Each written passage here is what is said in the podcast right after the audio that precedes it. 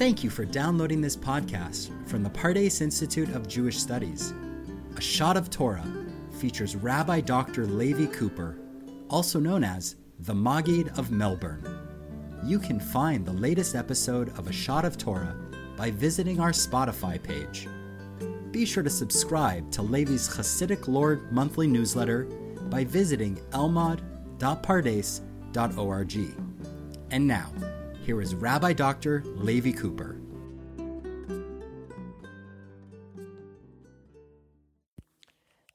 This is Levi Cooper coming to you from Pardes in Yerushalayim. My dear friends, we've been discussing the desire, the yearning, the longing of Rabbi Chalfon Moshe HaKohen of Jerba for the return of a priestly vestment that he did not even really understand fully how it worked. I'm referring to the Urim Vetumim that was linked to the Choshen Hamishpat, the breastplate of judgment. And I've offered already two possibilities.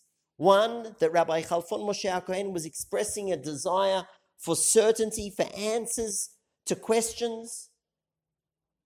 Alternatively, Rabbi Chalfon Moshe HaKohen was describing a desire for better times, for better days. And in this installment, I'd like to share with you a third possibility, perhaps a creative possibility, of what Rabbi Chalfon Moshe HaKohen may have been longing for. The term Choshen Mishpat, which refers originally to one of the priestly garments, beginning in the 14th century and right up until our times, and certainly in the mind of Rabbi Chalfon Moshe HaKohen, has taken on another meaning. Not only does the term Choshen Mishpat refer to that ancient priestly vestment, it also refers to Jewish civil law. Now, how did that happen? In the 14th century, Rabbi Yaakov ben Harosh, a scholar who was born originally in Cologne, in Germany, and together with his father moved to Spain, to Toledo, and he passed away in the year 1343. And Rabbi Yaakov ben Harosh decides that he is going to author a code of Jewish law. And he takes all the relevant laws that exist and he decides that he is going to divide it, all those laws, into four sections, four turim, four pillars. And he decides to call the fourth tur, the fourth section, by the title Choshen Hamishpat. And that section of the Arba'a Turim, the four pillars, that section includes Jewish civil law, all the laws about interactions between people. And Rabbi Yaakov ben Harosh chooses that title, it would appear, because of a midrash, a midrash that appears twice, once in Vayikra Rabbah and another time in the Talmud Habavli, in the Babylonian Talmud.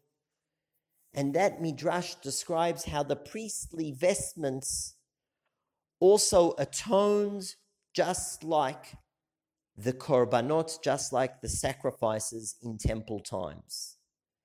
And the Choshen HaMishpat, atoned for sins associated with the court system. It would appear that reading that midrash inspired Rabbi Yaakov Baal Haturim, the author of the Four Pillars, to call his section on civil law Choshen Hamishpat. And from that day onwards, the term Choshen HaMishpat has referred to Jewish civil law, and perhaps even there are many people who, when they hear the term Choshen HaMishpat, they first think of Jewish civil law, and only afterwards do they think about the ancient priestly vestment. How did that happen? Well, I can point to two, two historical notes that explain the popularity of the Tur, Rabbi Yaakov ben Harosh's decision to divide Jewish law into those four categories. The first is the printing press. Rabbi Yaakov ben Harosh's work, the Baal, the Tur, the Arba'at Turim, is the first ever Jewish book to be printed with a date, with the year printed on it. The Arba'at Turim was printed in 1475, very early in printing history. Now, it's true, we believe that there were works printed before that, Jewish works that were printed before it, namely Rashi's commentary on the Torah, which appears to have been printed in the year 1470. But the Tur is the first time that a work goes through the printing press and carries the year of printing on it. So that may be the first historical note that explains the popularity of the Tur. The second note is that the Tur's structure, his division into four sections, and the titles that he gave to each one of those four sections, those ideas were, su- were subsequently adopted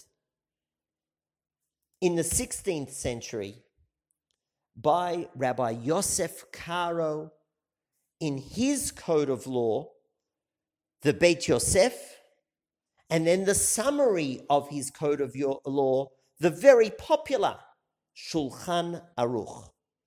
And that is why, to this very day, when you say the term Choshen Mishpat, many people immediately think about Jewish civil law. And it could be, my dear friends, that when Rabbi Chalfon Moshe HaKohen of Jerba is longing for the return of the Urim V'Tumim and Choshen HaMishpat, he may be expressing a desire for the return of Jewish civil law. That's all for now. Until the next time, to the Beit Midrash! Thank you again for downloading this podcast, a production of the Pardes Institute of Jewish Studies. If you liked what you just heard, please give us a five star review wherever you listen to A Shot of Torah today. Be sure to go to Spotify and subscribe to A Shot of Torah with Rabbi Dr. Levi Cooper for more episodes. Thanks for listening.